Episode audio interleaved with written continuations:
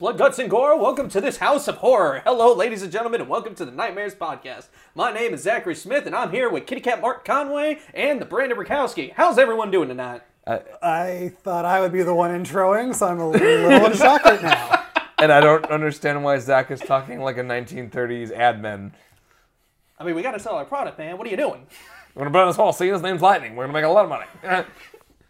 Shut up, dollface. Hey, you, just, you keep talking, I'm going to punch you right in the kiss line. Oh, oh, oh. Tune in to hear the Heroes of Yesteryear. that, that, that's the greatest movie starring French actor never to be made. The, the Heroes of Yesteryear.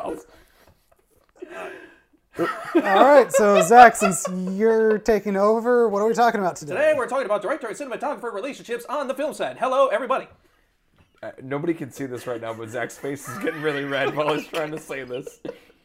This is not as easy as it sounds. No, I know. It's not. And, and I'm and he's norm. I'm normally the crazy person. And well, Zach, somebody has to take over Mark's position, eh? Please talk like that the entire podcast. Oh. I'm gonna try. He'll do it for thirty minutes and then die. It's gonna eventually fade out. It's just gonna be like, hey, where the fuck did that guy's voice go? The. Uh, Oh, well, you're probably wondering where Zach went. Zach died.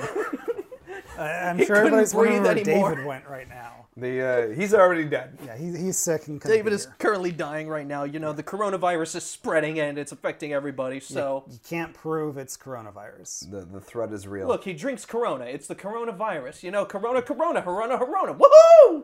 The, uh... wow! Somebody put some cocaine in Zach's coffee. Whoo! I'm gonna scare the hell out of you. Somebody call Stephen King. I want to see what he's doing next month. The uh... I'm Stephen King and I'm gonna make a movie. The, we're gonna get A C D C to make the soundtrack. It's gonna be great. It's gonna be great. Ride the lightning. Oh wait, that's Metallica. Yeah, yeah. The uh... yeah, A C D C has a lightning bolt in their name, so it's close enough. Hey, hey Brandon. Oh. Hey Stanley. How was it, Stanley? It was good, Stanley. Oh, for the love of all things unholy. What did you think, Stanley? I liked it so much, I want to do it a hundred more times, Stanley. Oh, that sounds great, Stanley. All right, so... This we... is a very awkward conversation, eh? God, I'm, I, that's... You know what's so funny? That's a joke that we have. Speaking of, of jokes and things that are related to directors, we haven't done that. For anybody who's wondering what the fuck we're talking about... Uh, Brandon and I, and Zach at occasion, uh, would have running jokes about us making fun of directors. Uh, uh, George Lucas, uh, um, Kubrick, and Chris Nolan. Chris Nolan probably list. being the most popular. Um, joining the list. Um, obviously, uh, the, the best thing is Christian Bale dealing with Stanley Kubrick on a set, which is pretty great. I would pay so much money to see that in person. I'm not, have him like have like the Terminator Salvation meltdown on the Shining set. Just not to whatever the hell it was at camera assistant grip, I don't fucking know. He just uh, does it to Stanley, and it becomes an all-out nuclear war. And then it's like, holy shit! You're talking about the Christian Bale rant? Yeah. Yeah, that was actually at the D P himself. Oh, okay. Yeah, I couldn't remember if it was a D P grip or camera op, but... Oh, man! Yeah, that was fun. That was an interesting time. Yeah, that was that was, that was a good time. That yeah. Was, that was a good time, no alcohol required. Um, uh, so, Brandon, what are we talking about? I already said it's director cinematographer relationships, hey? Zach and I are laughing and Brandon's already exhausted. He's like, I deal with both of you, God. We're gonna the, get on topic at some point. The uh, you know, he's like, you know what, I only had I only have one one regret. I don't I, I don't I regret not making more friends in my twenties. Yeah, that's right, because he's almost thirty. The, uh... Wes won't stop talking about it. I'm getting old, guys!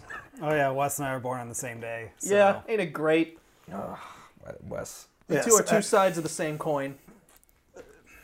the, the, the people who click on this can see the title of the podcast, so we got to get to the topic at some we're point, gonna, like, guys. We'll, we'll, we'll get to the topic at some point, eh? We'll, we'll mosey over there. So, Zach, what are we talking about? Director cinematographer relationships, eh? The, uh... Right. As, as Zach said, we are talking about the director-cinematographer relationship, uh, specifically things I wish more directors knew. Uh, there are a lot of videos out there that talk about director-cinematographer relationships, but a lot of those videos are more about technical things, and there are just a few personal slash business things that I think um, aren't getting enough attention that I think will be helpful to any of our filmmaker listeners. Very cool. Indeed. Very, very cool. So I'm going to kind of like jump in here and there. Uh, I don't have as much uh, skin in the game on this one. For he is an actor. Indeed. I, I'm sure there'll be a few things that you'll have to say. Oh, His I'm, job is um, to get bossed around. The, yeah, uh, I, well, doing producer work, you know, and making sure the whole thing, being the puppet master, making sure the whole thing works. Yeah. For and some s- of this will apply to the producer role as well. Correct. Indeed. The uh, so so Brandon, why don't you? Uh, um, we'll let the D P uh, talk chat first. Uh, so probably the first thing that I wish more directors knew, and this seems like a common sense thing, but with a lot of the people I've worked with, I found out common sense isn't necessarily common. Common sense isn't common. No. Um, and that was said by Socrates in what? Long, long time ago. So well, Socrates has been dead for many years. That's eh? alarming that this thing's been around for that long. But anyway, Brandon, why don't you tell us who Socrates is? No, I don't want to. He's a Greek philosopher. End of discussion. Thank you, Mark. The, I like Greek um, philosophy. Zach will tire himself out. Don't worry about it. If we just ignore him, maybe he'll go away. Yeah. He's not a T-Rex. There is a kitty. The apparently a T-Rex with A D D. Uh, but yeah, so the first topic is don't underestimate prep and pre-production, no matter how little. Um, I have been on a few sets before where no prep was done whatsoever. Uh, there's one that Zach actually helped me out on that had literally no prep. He literally dragged me along to it, and it was the worst set I've ever been on in my life. Yeah. And I don't mean like very little was done. I mean literally nothing was done. No script, no shot list, no short list.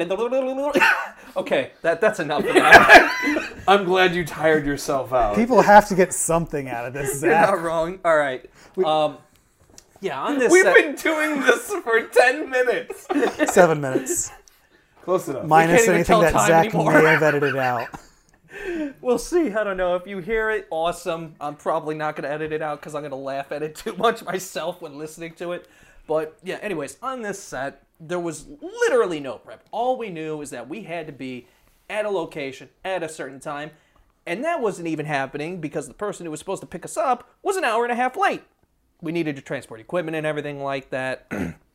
It was just an overall frustrating set. No sh- no shot list, no shooting script, no script, no nothing, no prep. Just no go I- there and shoot. We had no idea how many actors were even going to be on screen in any given scene.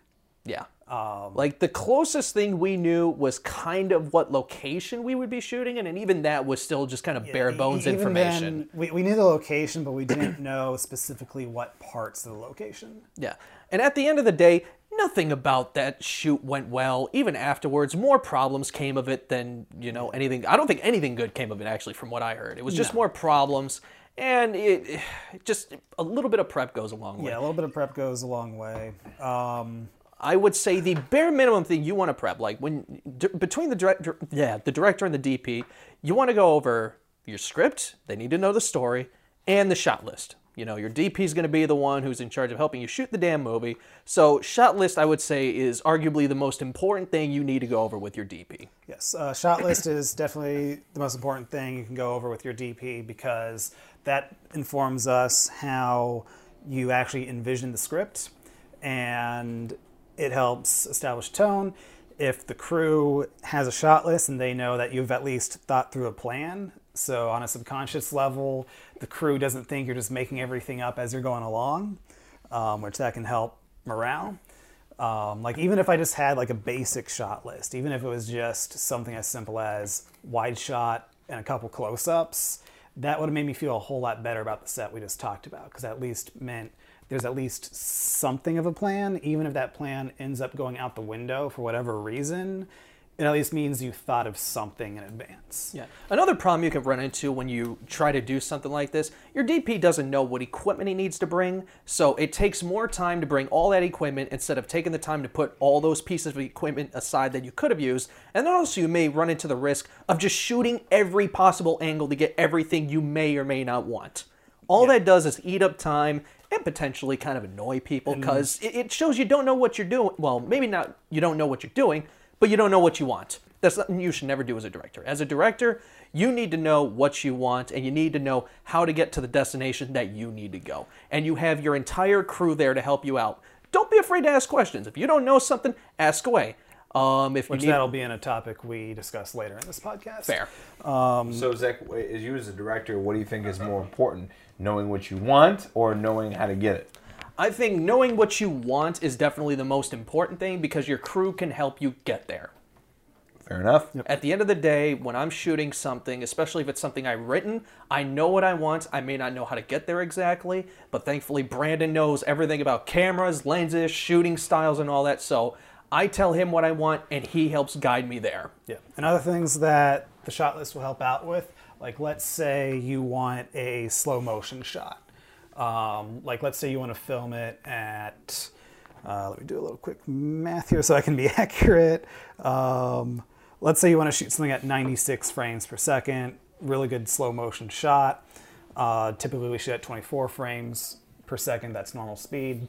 Um, if I know that you want a slow motion shot, that I can build that into the lighting. Um, so it's like, if I know in advance that you want s- slow motion, ninety-six frames per second, okay. That's four times as fast as the normal twenty-four frames per second, which would be two stops of light. A stop of light is basically one stop. Basically, if you go from one stop of light to the next, you're basically doubling your light. Uh, a stop is the measurement of light. One way to simplify, or one of the measurements of light. One way to simplify it, if you're shooting slow motion, your shots are going to get darker, yes. So you need more light to light the shots. That's a, that's essentially the simplest way to put it. Exactly. Yeah. And so if I know that you need slow motion, then when I set up my lights, like let's just say I set up three basic lights. I know to make those lights brighter, and I can use what's called a scrim, which is like a metal grid, and they come in different measurements, like one stop, two stops. So if I know you want ninety-six frames per second, once I have the lights set up, I just drop in one of those two-stop scrims, and then lighting is good for our normal twenty-four frames per second. Then when Zach says, okay, let's do the slow motion shot, instead of having to reconfigure all the lights, increase brightnesses, eat up time, all I have to do is take out those couple metal grids. We're good to go for the slow motion shot. And bam, you've so, saved yourself so much time with extra setup. Yeah, as opposed to if we just walk on set, I have no idea you want slow motion, and then all of a sudden you say you want slow motion. Well, I just lit for the normal motion, and now I got to create a whole lot more light when I didn't know we were going to have to do that. That eats up time. Yeah. And something you should always take into consideration, especially as you get bigger and bigger in the league of filmmaking, time is money. The longer mm-hmm. you take, the more you got to pay people. Because the further you get in the league, the more money you got to dish out to get your stuff done. And then oh, you yeah. get, and then you get to deal with me, the producer. Yeah. Wondering what the hell is going on. Yeah. The um, uh, and then and obviously nobody, no director wants their film being intervened. However, it's the producer's job, or one of the, you know, I mean, obviously there's different types of producers, and that's something for a later podcast. Yeah. But a but ultimately, it is about the success of the project. Producers, you know, may have different functions. Some of them handle financials. Some of them do handle the creative. But ultimately, every producer's grow, uh, goal is for the project to get done, get done on budget, and be the best project it possibly can be. Yeah. That's the, that's a producer's job. And when you when you as a director don't do your job of making sure that things are getting done, the it makes the D P look bad, makes the producer look bad, and it makes the project look bad. So ultimately, the director has a, a great deal of responsibility, and by not planning properly, the D P is at a disadvantage of doing their job properly. Yeah. Indeed. Um, and you're going to notice a pattern in all these things that I prepared for us to talk about. Communication is key. And yeah, just making sure that everybody has what they need. Um, is there anything else anybody has to say about pre-production or prep? It's just take it seriously. You know, take as much time as you need on pre-production. You know, as long as the money hasn't started flowing yet, you can take as long as you want. Don't, you know, diddle around with it, of course, but, you know, do what you need to do at the end of the day. Yeah. Be plan, be confident in it. Don't let it paralyze you, though. You know, make yes. make decisions. Make decisions. Work with your team. Don't be paralyzed by fear of, of not making it, because you have to make a decision. And a decision's got to be made whether you like it or not. Um, uh, the best advice I can say is be make as many decisions yourself and have confidence in them. Correct. Yep. Uh, the next one I have is don't be afraid to direct. Hmm. Um, by which I mean, uh, for example, I have worked with a few directors before who they like to say, oh, I just like to let my actors and crew do what they feel is best for the project. Mm-hmm. Um, on the surface, it's I feel like those directors don't want to feel like they're being micromanagers, or they feel like that they're giving all this creative freedom to their crew and cast. But in reality, what that does is you have a cinematographer over here, a production designer over there, actors over there, more actors over there. In post-production, you have the editor, sound designer. You have all these crew members and cast members who have no singular vision that they're following.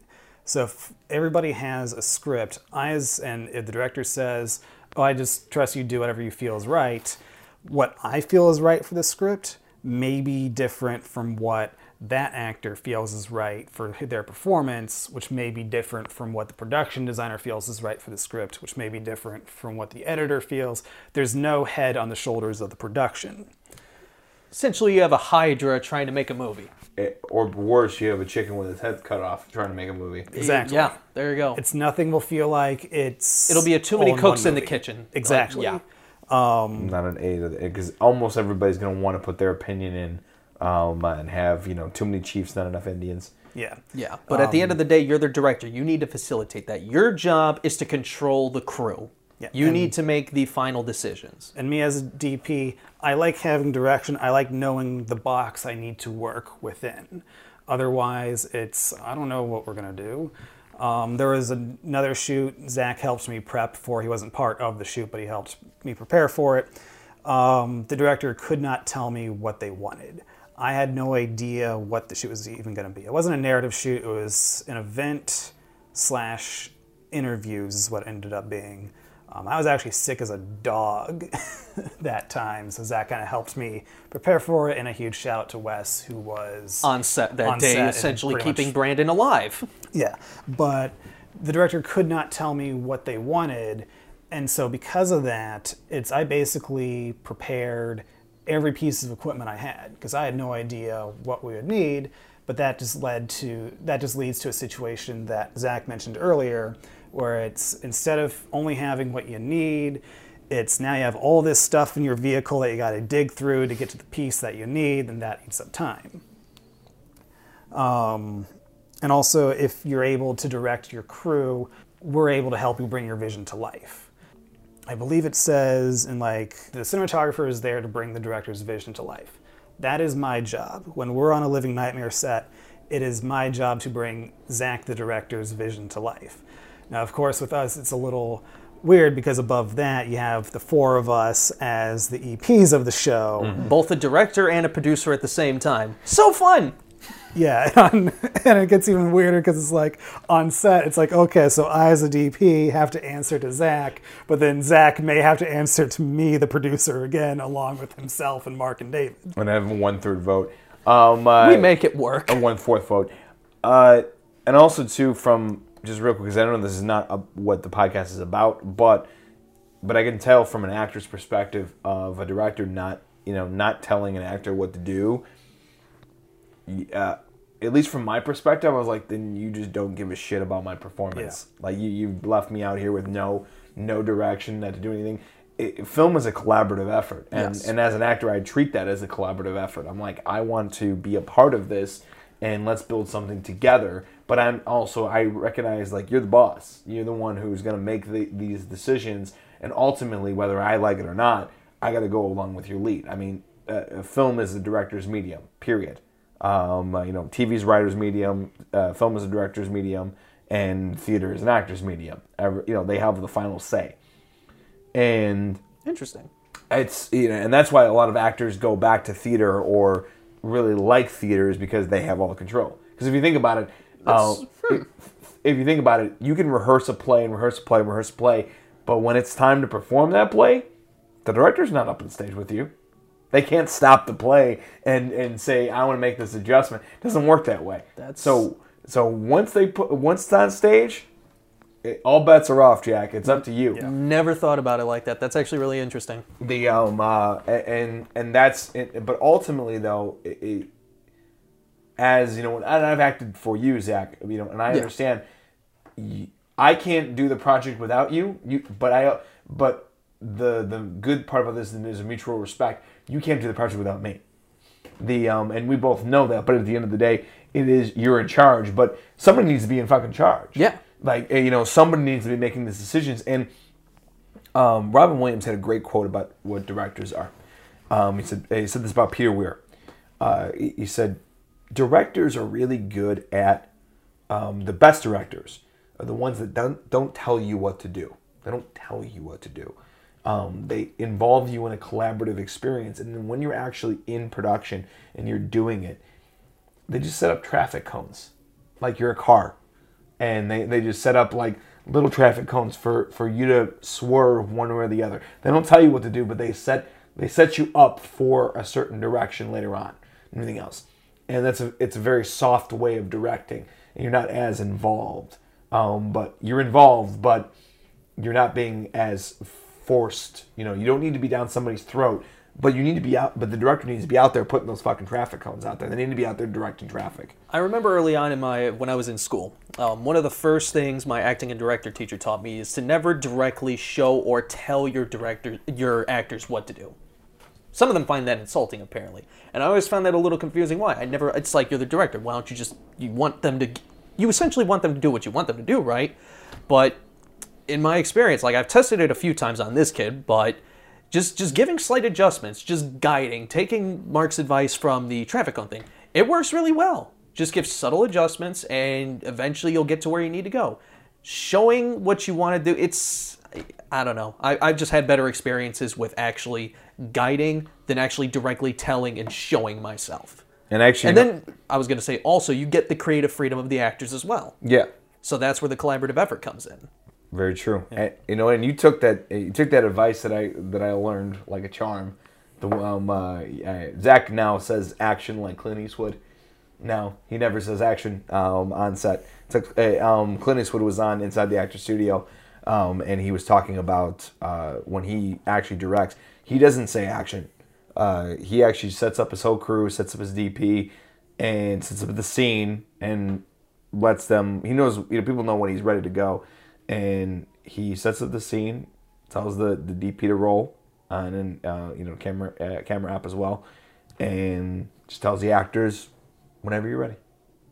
Whenever. I like that advice. It's nice, it's simple, and it sounds a hell of a lot better than action. The only time I ever use action is when there's like an action-specific scene that it's like, as soon as I say it, you need to go. Or you're across the fucking street um, uh, trying to yell at an actor yeah. to uh, to go, which you did in, in, in episode one, but you had to. I was going to say there wasn't much of a choice. There was, also, it was cold as shit! It, it, yeah, it was.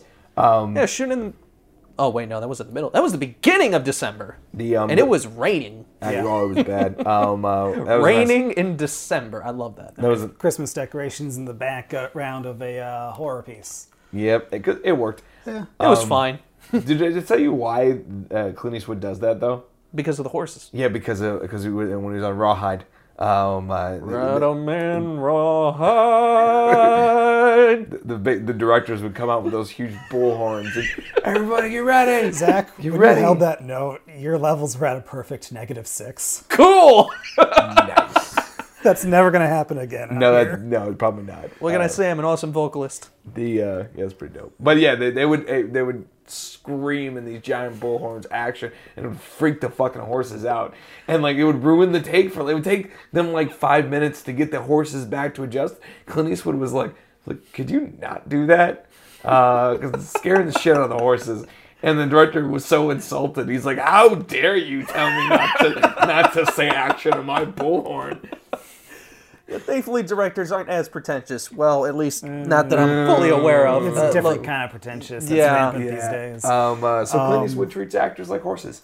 Yeah, but yeah, like I said, it's we're all there to serve the director's vision. And a little piece of advice I like to tell people who are just trying, who are just starting to get into directing is, how do you know what your vision is? Well, when we all read a script, all of us envision it differently. So, like for example, let's say we're reading a script that has three characters sitting around a table doing a podcast, all right? One director may envision it as just three close-ups. A close-up of Mark, close-up of me, close-up of Zach, and just cut between those three close-ups. Another director may envision as just do it in one three-shot, just going to go straight through, that's it. Another director may see the wide shot and are cutting between the close-ups. Another director may envision it as a dolly track around the table and the camera going around all three of us. Um, everybody envisions a script differently. So your vision, I say, is how you envision the script as you're reading it. And of course, you can make adjustments and everything, but I think that's a good starting point if you don't know where to begin, is just picturing what shots am I do I want in this sequence of the scene. And that helps you communicate with your D P and your editor, this is how I want it to look, this is how I want it paced, so on and so forth. Um, and the one the one thing I will say, though, is, and this is just general advice, all three of our jobs, actually all four of our jobs, because I have, I mean, we have all producing jobs, but I do acting and producing. Uh, all of that is made easy by a really good script. Yeah. Um, uh, you know, and, and if I had to give, like, general pieces of advice, you have... so do not have to fill in a lot of gaps um, if the script is quality. Uh, I mean, that that's just the ultimate truth. Especially, I can especially speak to that from from an acting perspective. Like, if the script is really good, your job is so much easier. Yeah. Like, you don't have to fill in to fill in shit. Like, it's just literally you've almost it just fell into your lap. I mean, like, I've done you know theater plays that are you know Arthur Miller plays and. Like, very well-written plays, and they're so easy to do. Like, you have to, like, it's just more of hard work and making sure you're doing, you know, the things that you need to do. But that's the cool part. When it's, when it's a good script, you're making artistic choices rather than technical choices. Yes. Like, you know, a, a, a D P with a quality script, like, a, um, uh, can have, you know, already has an idea because the script is so detailed. They're like, I kind of know what this looks like and, and everything, and through collaborative efforts of the director. But the cool part about it is, is they can start getting experimental. Like, they don't have to, like, if it's very detailed and anything else, they don't have to do a lot of legwork. Like, it's right there. It's on the script. You know, it's easy to envision. The, and the cool part about it is they can start getting creative and being like, hey, like, this would be cool. That would be cool. You know, it becomes more of a creative process. The director can do the same. Like, I like this is so so detailed and imaginative. I can't like we could try this and try that, and the actor can go, oh my god, like this is so detailed. And, you know, I can get really crazy and like, what if we tried this? And it becomes more of a fun process because you do the creative stuff rather than the filling in the blanks. See, like, how god. Are we actually going to get this made stuff? Correct. Yeah. Uh, one final piece of advice I would like to give before we move on to the uh, the next uh, bullet point is have confidence in your decisions. One of the greatest one of the greatest examples I can give of somebody who has confidence in every decision he makes is James Cameron. Yeah. He knows what he wants. He knows how he's going to get there. It's kind of more of an aggressive director, I would say, but look at his work. He's never done a bad piece of work, at least in my opinion. You could say what you want about Piranha, but afterwards, everything is... If you even consider Piranha two one of his, because he did kind of get locked out of editing for that one. Fair enough. But, you know, he's had almost full, if not full, creative control on every project he's been on, and every single project he's been on has been damn near a masterpiece. I'm not a big fan of Avatar, but it is a damn good-looking film, and it's got an okay story. It's basic, but whatever. Mm. Do you want to know something funny about Avatar? Hmm. So it won the Best Cinematography Oscar, but the guy who won the award wasn't even on set for more than half of the shoot. He did none, like all, like he did all of the practical locations, and mm-hmm. he did the green screen work where it's like a non-blue person was yeah. supposed to be composited in. So anything that was supposed to have a real person in it, he did. Anything that was all effects work um, was not him, which was more than half the movie. Yeah. And he didn't even come on board until all that was done. Jesus Christ. That's hilarious. That movie is still mind-blowingly, mind-blowing to me, but...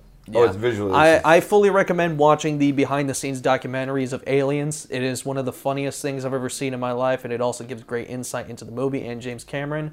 And I swear to God, it is the funniest thing in the world seeing James Cameron get pissed off because Brits take time off for tea. I still love that so much. Yeah, you don't mess with anybody's tea time, Zach. Yeah, I apparently learned, not. I learned that on the ships. There was a mutiny. opposed, opposed to, you know, George Lucas had a mental breakdown. James Cameron got pissed. Yeah. The um, uh, you can tell the difference. And they're both dealing with very persn- persnickety British uh, crew. Very persnickety British crew. Either way, all the movies turned out amazing. Indeed. Um, uh, moving on. So what's the next uh, bullet point? Uh, the next one I have is, believe it or not, it is actually okay to say, I don't know, if you don't know exactly what you want. I don't know. Um, was that a six? I wasn't paying attention. God damn it! That was not a six, though. Oh. Um, oh, God. I'm wearing headphones as we record this thing because I'm the one mixing it, so it's literally like Zach and Mark are right in my ears. Brandon. Welcome to Dark Souls.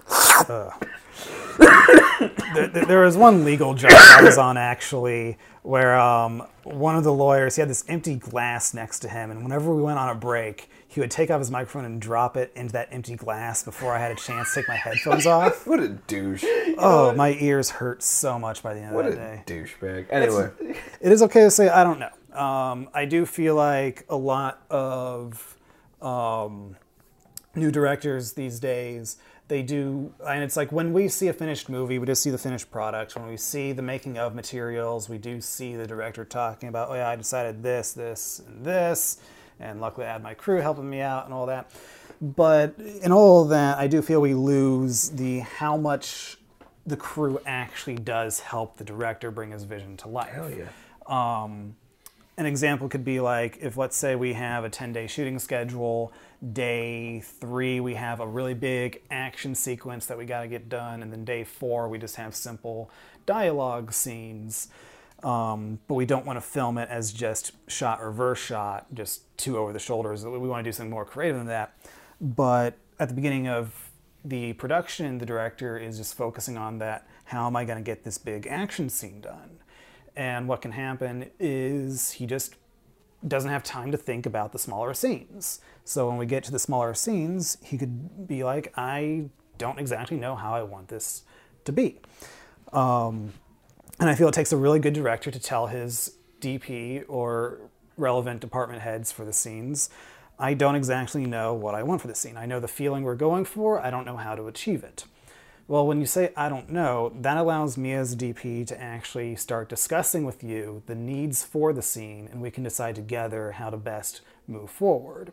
As opposed to something that Zach alluded to earlier, which is uh, something that... Um, cinematographer John Bailey, he shot Groundhog Day and Ordinary People. He refers to this as dump truck filmmaking, which is where you just shoot every conceivable angle that you can, but is any of it really going to look good? It might look okay, but it's uh, is it going to be creative? Is it going to all cut together well? Maybe, maybe not, but instead of putting your time towards specific shots that you know you want, you're putting all your time to just getting as much as you can. So is any important shot really getting the time it needs to be done right? Probably maybe, not. maybe not, probably not. Probably it's not. It's a very inefficient way of shooting. Yeah. No, it's, um, uh, yeah. No, I, I, Think I, of how much money they would have saved if they didn't do it like that. Correct.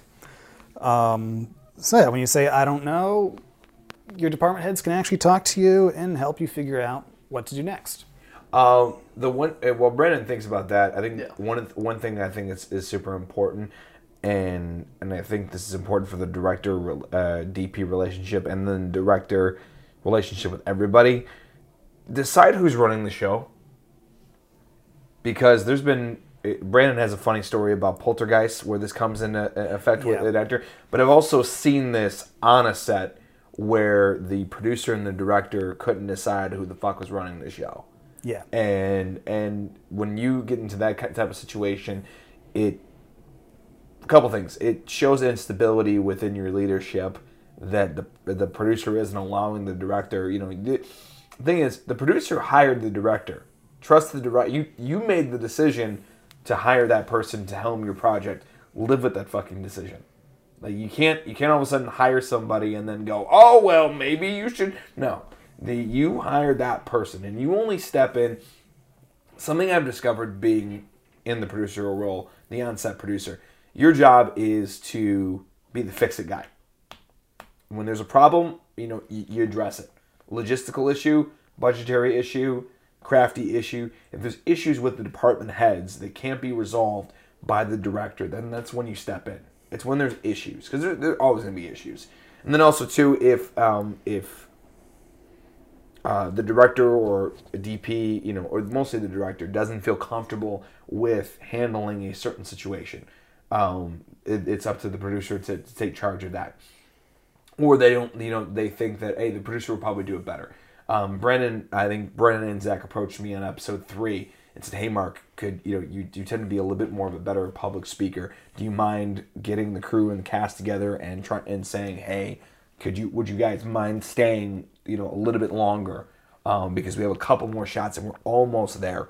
Do you mind yeah. taking care of that? Absolutely. Especially since, uh, yeah, that was because we did get put an hour and a half behind schedule due to the ambulances. Was and, it just an hour and a half? Yeah, we were yeah we were behind an hour and a half. Okay, I thought but, it was like an hour to a half hour because I know that ambulance really set us back. Yeah, I mean, we were having trouble before the ambulance, too, with people walking into our shots. So yeah. when, when you look at everything we had to redo, it was an hour and a half we were put behind schedule. Makes sense. Yeah. Um, and folks, but this luckily, is why, uh, and this goes back to our first point planning. Today. Yeah. Because we did so much prep, even though we were an hour and a half behind schedule, we finished only twenty-five minutes past the scheduled wrap time. Indeed. You guys were pl- you planned so well.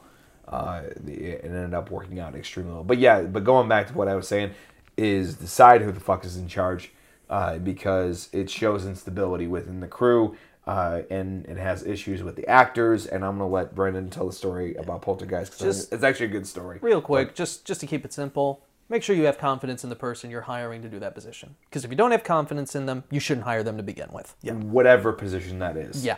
Doesn't matter what position, always have confidence in that person. Vet the hell out of them. It's just meet them in person, talk to them, look at their credentials, and then make an educated decision. And, That's the best thing I could tell you. And and honestly, it is one of those things, and this is just business advice. I know this is not always pragmatic, and it's different when you're on the low budget scale. Yeah. But sometimes you have to, you know, you have to ask somebody to leave, or we haven't had that happen because everybody in our crew's family. But um, uh, but there are situations, you know, where that may come up that you have to say, hey, you know what, this isn't working out. Yeah. Um, uh, you're not fulfilling the job. You're not doing that. Most of the time when it gets to that point, the other person knows. Um, uh, but that being said, it, the director, that's a conversation between the director and the producer more than anything else, and being like, hey, this person is not doing the job that we hired them to do. We thought they were going to do it, but do not sacrifice the production for one person. Indeed. All right. Yep. And I actually have a story about that, but I may save that for after we're done recording. I want, um, but I want to hear the Steven Spielberg story. So the Spielberg story. Spielberg. So on Poltergeist, Tobe Hooper was the director on it. Uh, there are rumors out there that Spielberg was the actual director, but when you actually listen to the people who were there, Tobe Hooper was in fact the director of it.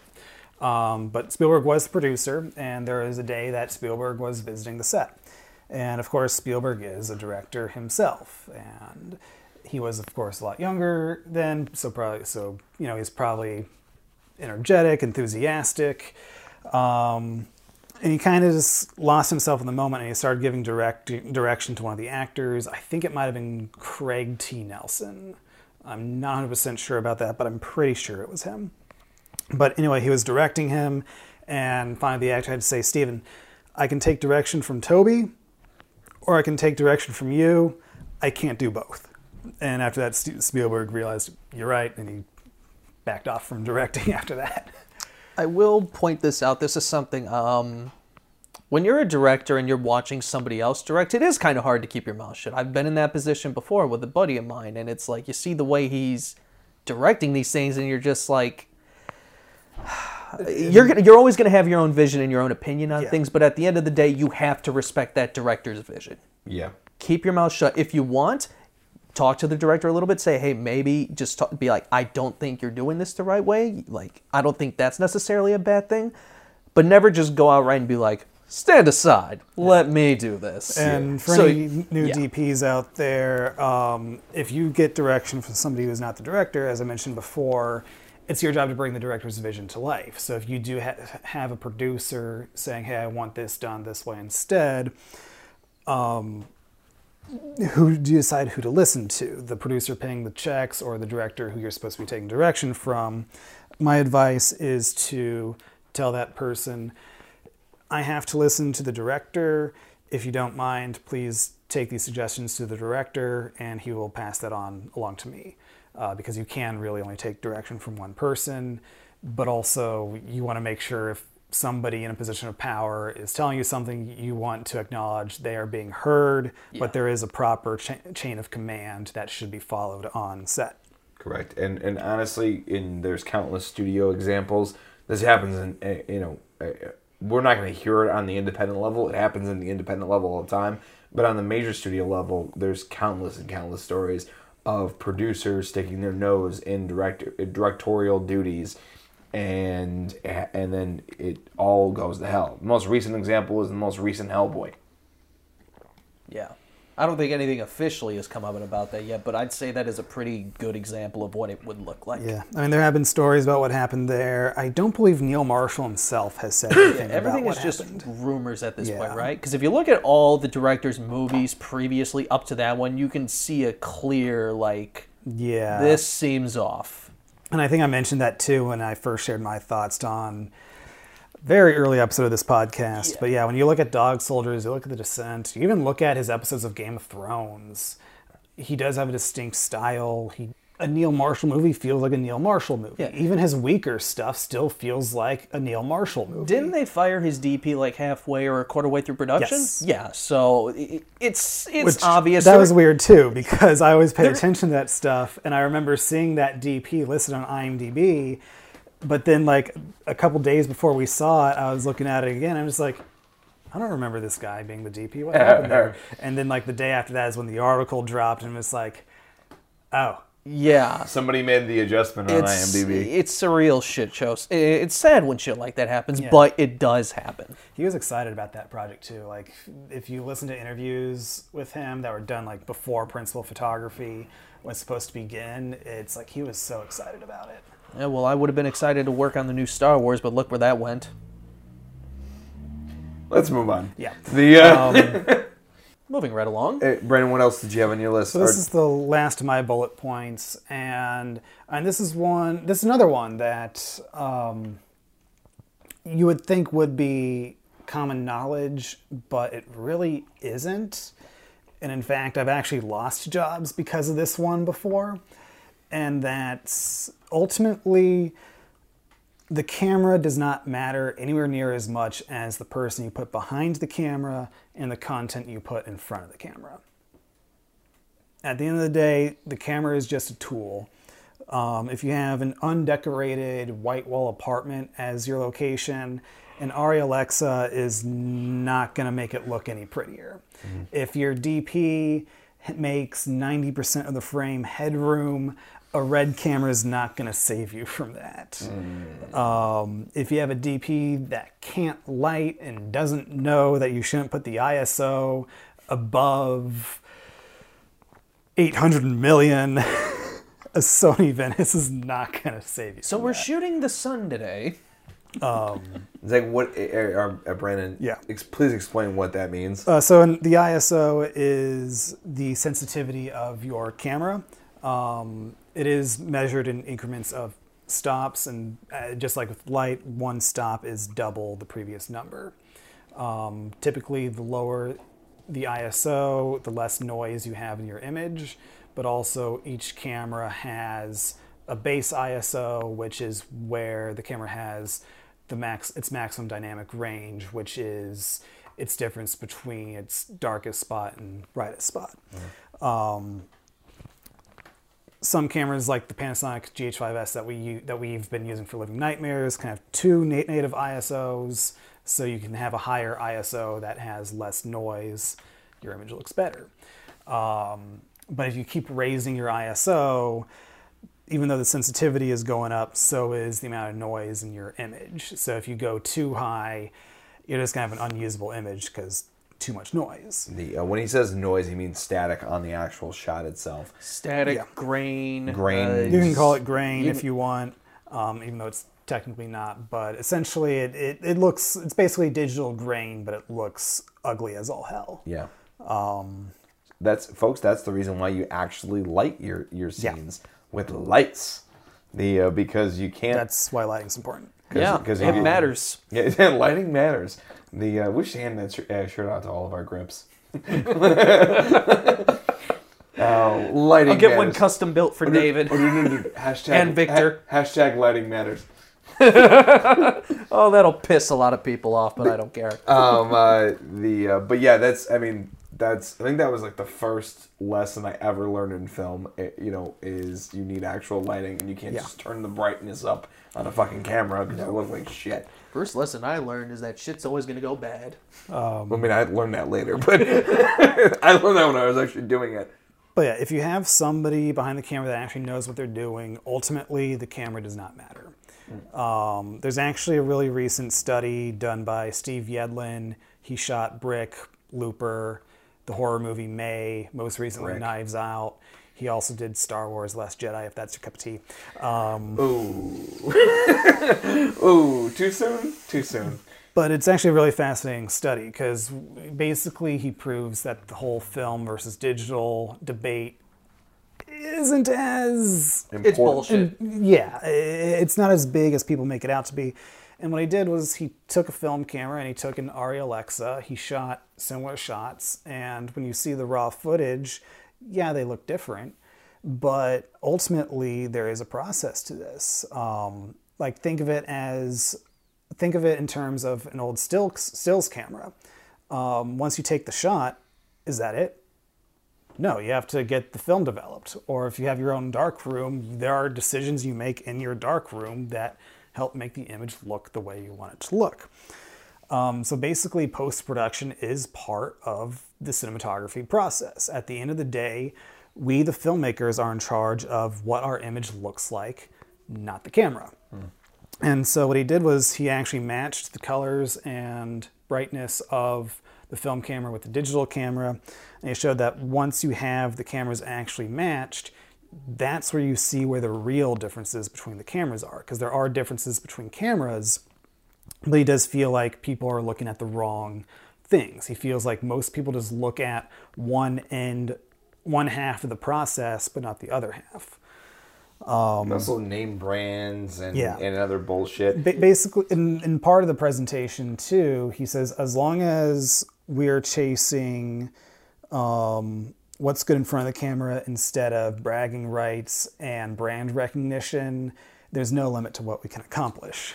Dude, or well, I, I kind of butchered the quote should, there. But. Should, we should hang that shit up in a wall, on the wall yeah. somewhere. There's one thing I like to point out. Um, people tend to fall into the, into the trap of brand recognition. And oh, yeah. the biggest one is red cameras. Oh, absolutely. Yeah. I could give a thousand hells less about red cameras. That's Personally, actually what I meant earlier by I've lost jobs because of that. Yeah. Because I have met producers who only want red cameras, only want red cameras. Well, that's a, that's I, a, it's, it's a, well, but from a producer standpoint, that's, that's, that's bullshit. Bullshit marketing, mm-hmm. you know, because they can sell it and sell it to investors and be like, "Oh, we shot on red because, hey, because it works with investors." And I get that from that perspective, but also too, it doesn't matter how you mop the floor; just mop the fucking floor. Exactly. Is, is the floor clean? The uh, does it's, it look good? Can and you there see are considerations too. It's if let's say, is your post production going to be able to handle the red footage? If not, well, this red camera you wanted to shoot on, uh, guess what? It's unusable now because whoever you're using for post-production can't handle it, and now you got to find somebody and spend money on them. Um, I was also working with a director recently um, who shot a short film a couple years ago on a red, and he said the fans on it were so loud hmm. that sound was a major concern. Hmm. Um, so if you don't have the sound crew, nece- that a knowledgeable enough sound crew to make up for that, you might have red fans in your audio track. And actually, I was very happy when... Um, uh, so I've been shooting his project on the same G H five S we've been using, which is a D S L M. uh, as opposed to the red cinema camera that was shot on his sh- earlier short. And he D S L M? Said, it's basically a mirrorless D S L R. Okay. Yeah. Interesting. That's the first time I heard that one that before. Is, that is, yeah, that's yeah. weird. Um, uh, a D S L R, for everybody who's asking, is, is what you see most photographers yeah. with. Um, uh, that's a D S L R. Um, um, most independent filmmakers use it because the lenses are so interchangeable. That um, and it's also very affordable. That's, very the, affordable. that's the big. That's the I would biggest, say that's, that's the, the big bigger reason. one more than anything else. Yeah, it's I mean, like you can easily afford a D S L R. He was over comparing the uh, the red footage to the footage I've been shooting for him, and even and I have a two and a half thousand camera compared to a twenty five plus thousand red camera, and he said for the most part couldn't tell the difference, but the shots where there was a difference, he greatly preferred mine. Well, that answers your question. This is another thing I'll say. When I was in school, most of the people I knew that had red cameras, because a lot of people in our school just... Red was a big brand name, and people fucking ate that shit up like hotcakes. All those D Ps, rich kids, barely any experience. There was only one guy I met that actually had a red who actually knew what the hell he was doing, had his own, like, D I T kit, and he was a pretty cool guy. But all the rest of them, rich kids, shitty D Ps, and they blew all their money on reds... barely had all the functioning parts to actually shoot a film, and it was more trouble than it was worth. Because most of them had trouble editing their films because they didn't have the operating, the proper system requirements to actually edit the footage. Because most of these guys were doing their own editing work at the time. Yeah. And the school's equipment, oh, fucking hell, the school's equipment was terrible. Y'all had to edit on max. And don't get me wrong, like, I, I'm a full-blown capitalist. I love to spend money, uh, but don't spend money for the sake of fucking spending money. Don't just yeah. blow it. Yeah, like, I mean, that's, um, I mean, that's, I mean, and that, this is the biggest thing, too, is a lot of people don't. Here's something that, that people that aren't D Ps or or aren't filmmakers that don't need to realize is, yeah, you bought a camera, but what about the fucking lenses? Do you know yeah. how to use the camera? Well, I mean, that's... well, that's, that's another thing. That's a great thing, but I mean, I'm just talking about from a cost perspective. Like, when you buy a camera, it's just the housing. Like, that's it. Like, you, and you have a multitude of different lenses that you have to purchase to actually accomplish your goals, because...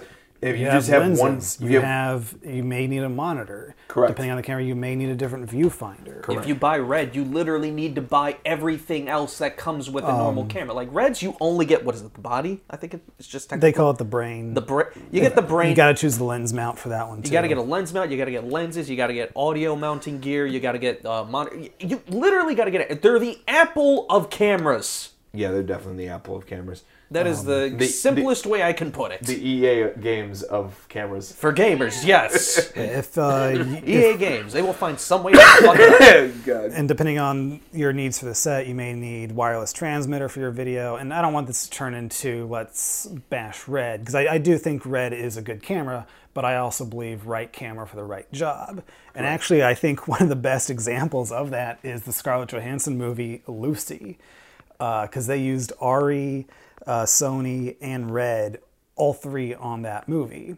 Um, the yes. Sony F sixty-five was their main camera uh, for interiors and day scenes because they just liked the color on that one the most. Um, they used the Arri Alexa for night exteriors because that one had the best low light capabilities. And then they used the red camera for Steadicam shots because it was the lightest camera. It was the easiest to operate with the Steadicam. Sure. So that one, instead of just going with one brand, they're just like, all these cameras have their own advantages and disadvantages. Let's use them. Fair enough. It's one of the only scenarios I've ever actually heard of anybody doing that. Successfully.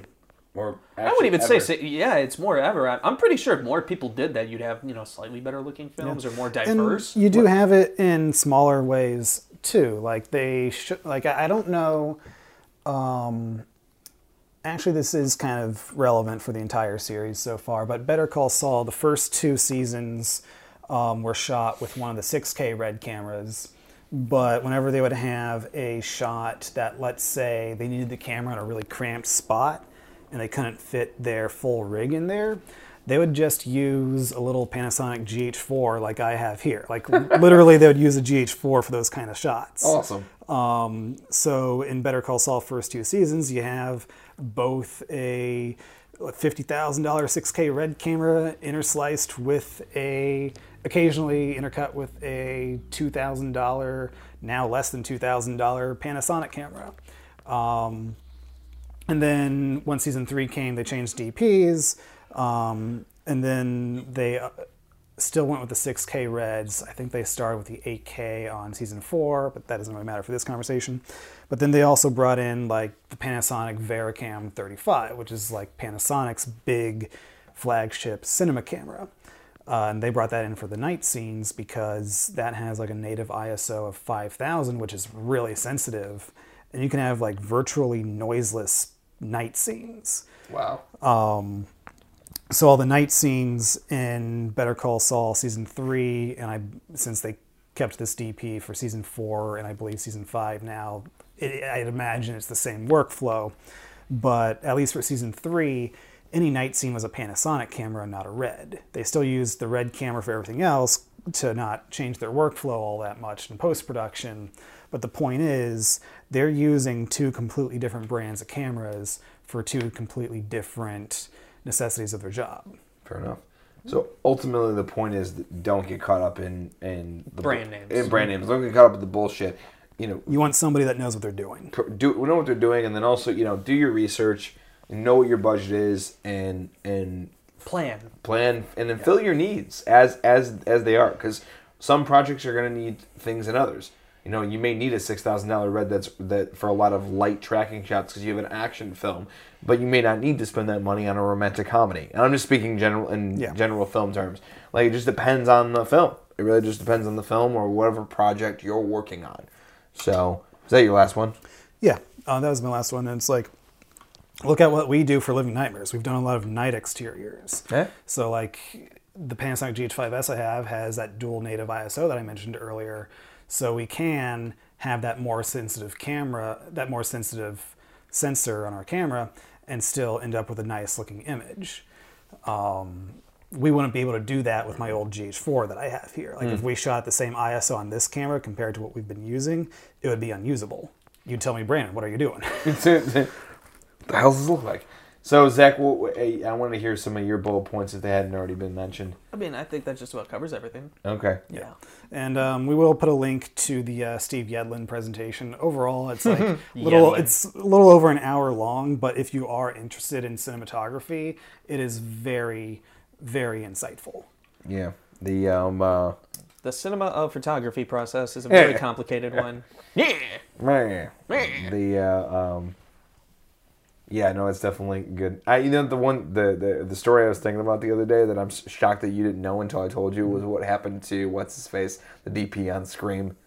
Um, oh yeah, I'm I'm shocked that he actually. I'm I'm sure I saw that at some point, but for whatever reason, I just didn't know it when you told me about it. And I looked it up on YouTube, and there is a um a YouTube audio snippet of Mark Irwin talking about the experience. I'll put a link to that as well. Um, but basically, Mark Irwin got fired. Um, because all the footage, all thirty days of filming so far was were out of focus. Out of focus. What? Even though it's, it, it's, but the hilarious part is all the footage he shot is still in the movie. Tell me which one's out of fucking focus. Yeah, and in in in the um in the audio snippet, like they refer to uh, to Patrick in the audio snippet, Patrick Lugier, who was the editor. Um, they were telling him, yeah, Patrick called us, says, none of us cuts together. We have to reshoot everything. But then he called Patrick himself, and Patrick was like, oh, no, everything's fine. So it's what really happened there.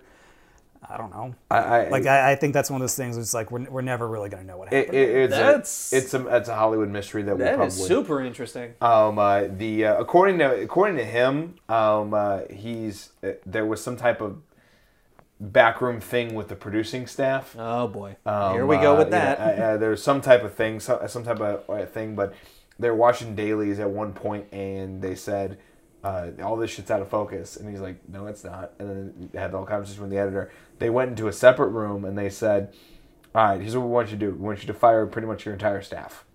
Fire, fire the camera crew, the grip crew, the electric crew, and get a whole new camera package." And he and he said, "Well, you might as well get another uh, another D P." At, to which you're at. Wes said, "Good idea." And, and and they let him go. He was gone, and then they brought in Peter Deming, who also did the uh, sequels. Yep. Holy shit! It's such a weird fucking story. That's like, I get it. Like if if like he fucked the whole production, but like all his footage is still in there, and I don't. I, I do not see us. I, I've watched that movie dozens of times. I do not see I'm any sure issues with have. focus. I don't see any issues with focus in that movie. I mean, I rewatched them like when we were doing our like twenty-five horror movies or whatever. I didn't have any problems with it. I didn't. I didn't. I didn't see anything focus-wise issues. I'm sure. What, I don't know. Maybe if they ever come up with a four K box set, we'll be able to dive well, through it on the T V or whatever. But I think that'll tell a lot. Any, any focus issues, especially if they do a new scan yeah. of the negative, any focus issues aren't going to be hidden in a four K Mission Call. Impossible two. I was just about um, to say that. Uh, how much could John Woo do? Uh, how much could John Woo woo in a movie? And you'll if a John ready. Woo could woo John. Exactly, yes. How much John could woo John Koo could woo John Koo John Koo? That is um, exactly what... How many doves can we put in this movie? I want a hundred more doves or I walk. The, um, uh, dude, uh, remember, do you remember the movie Big Fat Liar? Yeah. Do you remember the remember Harold? Like, they're literally making fun of John Woo. It's like, we need to we need to have fifteen different camera angles at the same time. We need fifteen cameras running at the same time with birds flying around. I'm like, holy shit, it's John Woo. I really want to rewatch. It has been like ten, maybe fifteen plus years since I've seen Big Fat Liar. Oh, and I am sure it is way funnier today than it was oh, when I watched it when I was a kid. Oh, he's a, he's a nightmare. Um, he's so fucking funny. The, uh... God. Fucking John, uh, John Woo, man. the, uh, how much could John Woo woo if, if a John Woo woo wooed? What? Yes. The answer oh, is yes. Man, those were simpler times. The uh, uh, it's it's our audience might not get Big Fat Liar is on Netflix. Yeah, it's on Netflix. What about the four K? Come on, Brandon, you're an elitist when it comes to movies. You, you want that H D R, blue Paul Giamatti? Abso-fucking-lutely. Yeah, no, he wants he wants a four a four K version of Paul Giamatti in a Speedo dancing to, to "Hungry Like the Wolf" by Duran Duran. That shit is hilarious.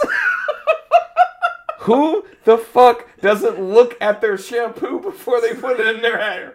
Who doesn't do that? Besides Brandon, who's bald. The, um, That's a very uh, the, fair point. The, um, well, the shampoo turned his hair orange.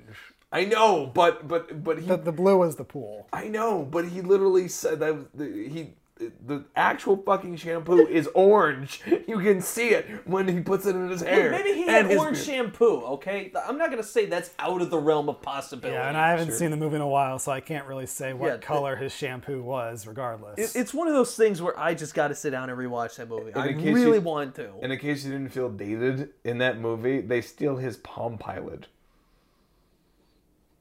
two thousand two Yep. Was it? I thought that was ninety-nine No, like two thousand two Yeah. The, he was. Amanda at... Bynes was still with us on this, on this planet.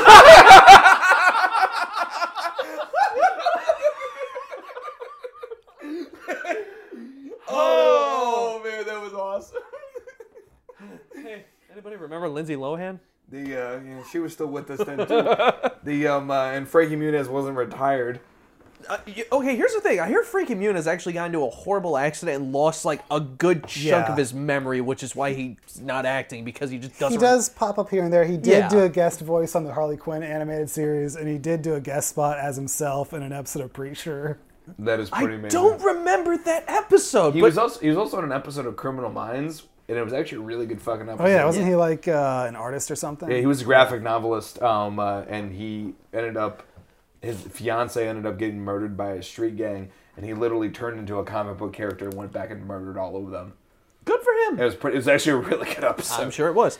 But yeah, I, I, I remember hearing that. I'm like, oh, that's actually pretty fucking tragic. Holy yeah, shit. Is. Yeah, that sucks. So. The, uh, I mean, shit, that happened to Mark Hamill between um, Empire and Return. Well, yeah, that's why they had to make the excuse of how his face got fucked up. Yeah, exactly. The, it's just um, like, uh, shit, what about...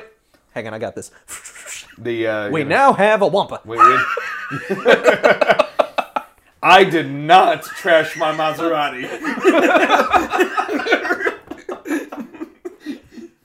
Oh, George, you're amazing. Got I wish you st- did not sell Star Wars. Got some of that Star Wars money, yo. The uh, he gave everyone fucking bonuses too after Empire. The uh, I need a time machine. I need to go back to two thousand twelve and stop George from selling it. No, fuck that. I want to go back to seventy-seven and invest in Fox. No, what what I want to do is go back to seventy-six, write Empire Strikes Back, wait for Star Wars to be released, then show up at the studio and be like, bam, there's a script for a sequel. I will murder you. No, he would write it exactly the same as it was. I don't care. No, there would be changes. No, there wouldn't. No script ever stays the same. You leave it alone. We're going back. We're murdering Disney, stopping George from selling it, and everything will be just fine. Look, the only change I would make is I'd, tr- I'd change the, the uh, Carbonite into Ewoks. You were a monster. You know that? I know. You are a son of a bitch. What would that be like, though? Instead of being encased in carbonite, he's being encased in Ewoks. Like, what would that be? I bathe in the blood of my enemies. the, the fucking, like, dude, they, uh, oh, oh, at the dinner that they, that they awkwardly went to, that they cut out of the movie, they would serve Ewok venison. Brandon would definitely do that. Welcome to dinner. We're having Ewok. Uh, and then also, uh, please uh, like, share, and subscribe everything. Um, uh, you can find, um, uh, find us on all of the uh, social medias, um, uh, all, except Twitter, because fuck that. Um, uh, we're at the Midwest Horror Network. Midwest Horror Network. Midwest There's Horror. There's no the. No, okay. It's so cleaner. We're, we're just, the... Uh, uh, like, like, we are not the pretentious, Mark. We do not do the... Or the... The uh, um, uh, we are just Midwest we Horror. exist. Midwest Horror Network. Uh, you can find us on the Instagram, Facebook, YouTube. Uh, at Midwest Horror Network. At Midwest Horror Network. Uh, you will f- see a website coming very very soon, Zach. We're also on another one too. Slasher. There you go. Um, uh, you can find us there. Please. Uh, and you can like- also find our podcast on Spotify and Anchor, and you can also. Uh, help support our podcast through Anchor as well. Link is in the description. Any money we make from this podcast goes right back into all Midwest Horror Network productions. Indeed, indeed. Make sure you um, uh, share this and tell all your uh, brothers, aunt, uh, aunts, uncles, sisters, best friends, neighbors, all those great people, all about our wonderful projects that we got coming up. And actually, too, if you do have a suggestion for any future podcasts or anything like, like hey, you know, you guys should talk about this, uh, put it in the description below, and we'll maybe we'll do it. No, we'll do it. I promise. All At right. some point in our lives, or will we? Yep. All Dun, right. Done. I think that about does it. Cool. Um, everyone, have a great day. Indeed. Take it easy. Have a good night. Yeah.